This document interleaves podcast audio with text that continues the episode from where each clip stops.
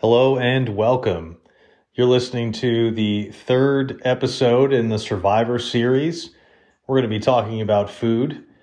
I'm Nico, and while I'm no survival expert, as you may have heard in the first episode, I've spent much of my life outdoors camping and backpacking, and I've watched a ton of survival videos, specifically Les Stroud, and uh, I'm going to be talking about food in this episode. Now, I want to separate the conversation about food from preparing food to go out into the wild and then finding food as if you were lost, stranded, and you only had the clothes on your back. So, in terms of preparing food to go out into the wild, one of the main factors to consider is weight a lot of people don't think about how much things weigh when they put into a pack. And I can tell you right now, if your pack is anything over 60 to 80 pounds, you better be in shape or you're going to have a rough time hiking that pack through the wilderness. And the easiest way to reduce weight in the food that you take with you is to make sure it's something dry or to dehydrate it a great survival food that I've learned about recently was pemmican. Now, pemmican is a mixture of meat powder, beef tallow, and maybe some optional like dried fruits. Um, and you can find several different recipes online to, to make that, but it more or less comes out kind of like an energy bar type consistency, maybe a little bit more dry, but it gives you a lot of protein and calories that you need for those types of trips. Again, you can dehydrate meats if you cut up and marinate some pieces of steak or chicken or what have you, as long as the, I guess the chicken would need to be cooked, but uh, focusing on steak, if you cut up strips, dehydrate it, that's jerky, right? You can also mix some type of trail mix. I've seen people use M&Ms, peanuts, and some other different grains and and uh, snacks.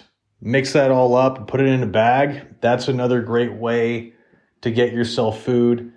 Um, peanut butter is another good idea for uh, for having prepared food out in the wild. The only thing there is, I would highly recommend getting peanut butter into a tube or into a device that you can squeeze out easily at least back in, I haven't bought peanut butter in a little while, but at least back in the day, they always just came in jars, right? Carrying a big ass jar of peanut butter is not really easy, especially because it takes up a lot of space in your pack. And then getting it out requires another utensil or anything like that. So if you do use peanut butter, try and get it into some type of container that's easy to squeeze. Uh, the other factor there is if you're hiking in any weather that's really freaking cold, that makes it a pain in the ass to get out of any container, really. But a squeeze tube's a lot easier. You can uh, put it in a pocket, leave it there for a little while, pocket in your pants, or get next to a fire. If you listen to my uh, first episode, you can learn how to build a fire, heat it up a little bit. It's easy to squeeze out. And then some more modern options for prepared food you can go into almost any outdoor store, like a Bass Pro or REI, anything like that.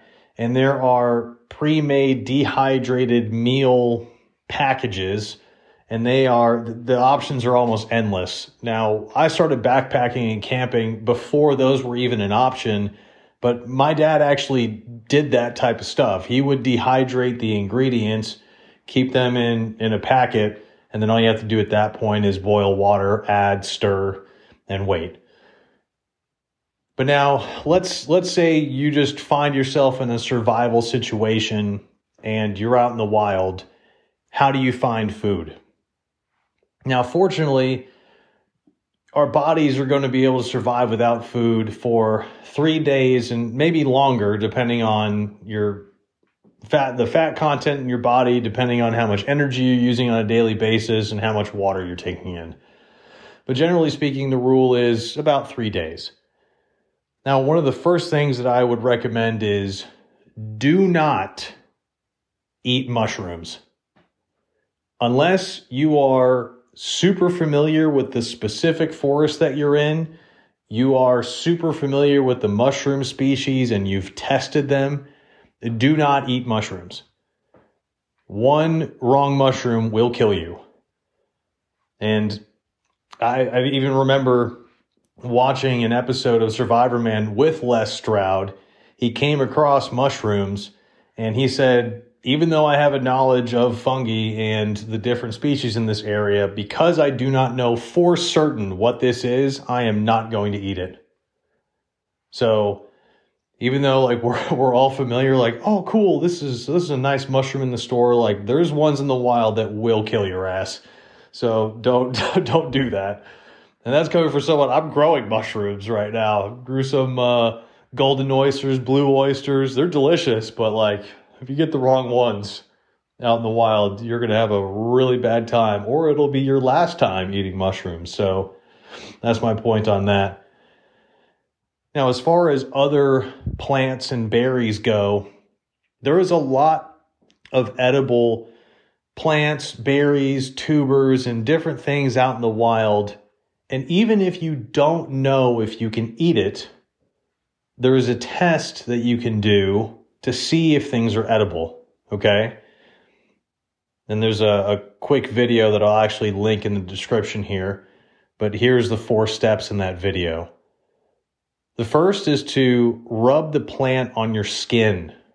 Okay, so like the back of your hand, something like that, or the, the crease of your elbow, something like that.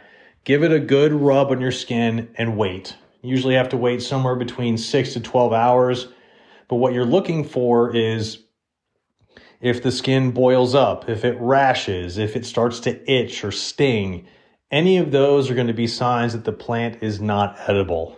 Now, if you do that, you wait that amount of time and you don't see anything, you're probably good to go. Now, the next the next test would be to rub it on your lips, and this is the same type of uh, you're looking for the same type of thing with that. If you rub a plant on your lips, it, your lips swell up, it stings, it burns, things like that, it, it rashes, whatever, stay away from that plant or that berry. Now, another, the next part of this test is you can take a small bite, chew, but do not swallow, so spit it out. And then again, you're looking for the same type of thing, any type of burning, itching sensation in your mouth after doing so is probably not a good plant to eat. And then the I guess the last part of this test would be you can take a small bite and swallow. And if you feel any type of stomach ache or upset stomach, anything, probably not a good idea. But if you've gone through some of those other steps, you're probably safe to to swallow. But I would definitely recommend, even if you rub the plant on your skin or your lips, you've taken a small bite and you, nothing happened to your skin, nothing, you didn't feel anything weird in your mouth, I would still take a small bite of that plant first and then wait before consuming more of it. Because again, eating the wrong wrong type of plant can be poisonous and you can have some serious problems with that. Now, outside of plants, a great way to get energy is to get protein. Now, the easiest way to do all of these things, whether it's plants or sources of protein, is to find a water source. That could be a small creek, a pond, whatever. And just by doing that, you'll have access to a larger ecosystem of animals, right? If you're out in the desert, no close water source, you're going to have a hard time finding enough food via animal sources to get the calories you need to survive. But if you're close to water, you can set small traps for for small animals. There's different types of traps that um, I'm sorry for the graphicness of these, but hey, in a survival situation, you probably are going to have to kill some things, so get with it. Uh, there's some small traps where you're going to set a like a noose almost or a, a loop. And whenever an animal gets through that loop, the trap sets and actually pulls and chokes the animal to death. Okay. Then there's tons of different diagrams and knots that you can use for these. If you're interested, you can go and look these up. I'm just trying to give you some general ideas for survival situations. And then the opposite type of trap, or I should say another type of trap, is where an animal walks into the trapped area and a big rock or something is going to smash the animal. Now those are those are a couple different ways that you can trap like rodents and small animals on land, but there's other ways that you can set traps for fish kind of in a shallow area of the water as well. But you may need something as bait, insects, pieces of an animal that you trapped, something along those lines. And again, I would highly recommend looking looking up some different designs for those traps. But the idea with any any fish traps is you want them to easily be able to get in but not get out. And then you can have a live fish in a small area that you've that you've con, um, sectioned off as your trap, and you just pick them out of there, or you drag them out with a, a stick or what have you, and that's your meal.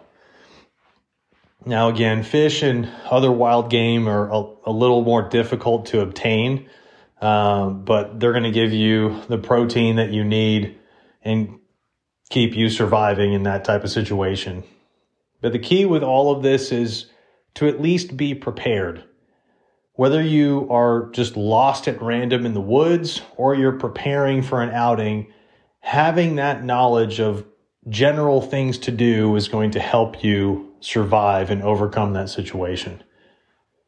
And the last thing to mention here is and this one's a little out there, but normally if you're in the woods in any type of at least the state parks that I've visited, national parks that I've visited, there's going to be trash. And that's an unfortunate reality. But if you're able to find fishing line, which is a little bit more common than you'd think, and any type of can, you can make a hook, you can have a fishing line, and then you wrap that line around a sturdy branch or something like that, and you have yourself a fishing pole. So there's always different ways to to get food in those survival situations. And again, the most important part is just knowing what they are. Because if you get dragged out to the middle of the woods and dropped off and you don't know anything about what I talked about in this video or any other survival techniques, you're going to have a bad time. So take the time to research a couple of these things, learn something new today, and hopefully you don't find yourself in that survival situation, but hopefully you may use some of the prepared foods that I mentioned on your next camping trip or backpacking outage. Guys, stay tuned next time for the last recording in the survival series where I'm going to talk about equipment, clothing, and shelter. Don't forget to check out the other two recordings in the survival series on fire and water. And stay tuned next week for another Thoughtload. Guys, have a wonderful rest of the day, rest of the week. And as always, begin the duel, win the day.